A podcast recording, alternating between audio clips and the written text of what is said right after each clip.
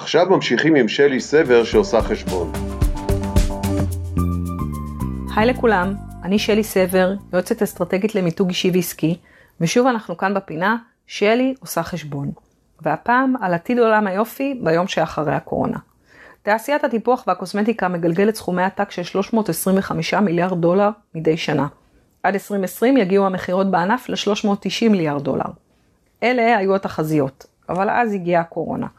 לפני כמה ימים שאלה מישהי בעמוד הפייסבוק שלה מה הדבר שהכי לא השתמשתם בו בשבועיים האחרונים, הרבה מאוד מהתשובות היו איפור ובושם. מפתיע? לא ממש. באופן כללי, תעשיית הבשמים, התמרוקים, היופי והטיפוח היא סוג של ברומטר לגאות או שפל כלכלי. כשהתעשייה גדלה וכשהמשקיעים קונים מניות של חברות קוסמטיקה, זה סימן שהכל בסדר. עכשיו הכל קפא. משרד הבריאות קבע שאסור ללכת לקוסמטיקאית או לספא או לסדר ציפורניים, נשאר לקנות אונליין תכשירי קוסמטיקה ביסום ולמי שממש משקיעה בעצמה גם מוצרי כושר. תתפלאו, אבל יש קשר ישיר בין ירידה בהכנסות לעלייה במכירות הליפסטיק דווקא.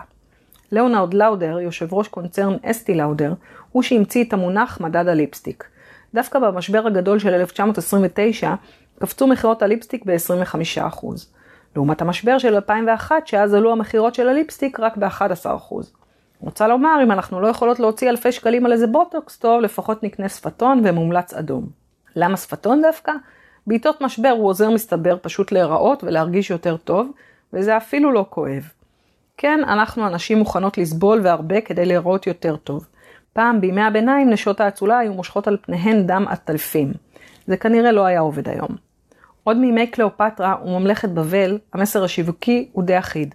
מה שאתן זה לא ממש מספיק. תוסיפו קצת צבע לשפתיים, ללחיים, לשיער. את צבעי השיער של אוריאל, שעד היום מובילה בתעשייה, המציאו כבר ב-1909. יש סיבות טובות למשיכה האנושית ליופי. אנשים יפים, או לפחות לא מכוערים, נחשבים חכמים יותר, מוצלחים יותר במיטה, יש להם סיכוי להרוויח יותר ויותר סיכוי להתחתן. האמריקאים מוציאים יותר על יופי מאשר על חינוך, אבל אני ממש לא בטוחה שאנחנו רוצים ללמוד מזה.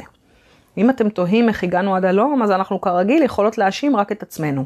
מי שהתחילו את המרוץ להשגת היופי הבלתי אפשרי, הן נשים. שתי נשים. אליזבת ארדן ואלנה רובינשטיין. הם בישלו קוסמטיקה במטבח בסירים על פתיליה, ויותר מכל הן היו פשוט גאונות בשיווק. הן הבינו את הקשר בין יופי לבריאות, והמציאו את גישת ה-well-being ההוליסטית. תהי יפה, רזה וחטובה, וזה מה שיעשה אותך מאושרת. מאז ועד היום אנחנו נותרנו קצת עצובות לעומת שתיהן שהיו מאושרות גם בעין. תעשיית הקוסמטיקה בישראל מגלגלת מעל 4 מיליארד שקל בשנה. הישראליות מוציאות בממוצע כ-190 ש"ח בחודש על איפור ועוד כ-400 ש"ח על שיער. עלות של כ-600 ש"ח לחודש וזה בלי שהתחלנו לדבר על טיפולים קוסמטיים. כמו שזה נראה עכשיו, כנראה שהקוסמטיקה תחזור אל הבית. אולי לא לבישול עצמי, לא בטוח שנמצא את עצמנו רוקחות קרמים לבד, למרות ש-never say never.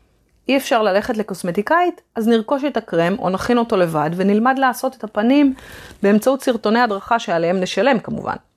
כבר היום יש מיליוני סרטים והדרכות טיפוח אונליין לנשים כמעט בכל נושא. אבל אם חברות הקוסמטיקה הגדולות רוצות לשמור על יתרון תחרותי, אולי בכלל כדאי שיתחילו לפזול לעבר הגברים.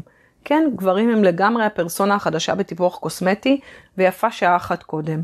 וזה מבלי שדיברנו על הרגלי הצריכה של גברים אונליין. אני רק ארמוז בקטנה, הם קונים פחות, אבל זה עולה להם יותר.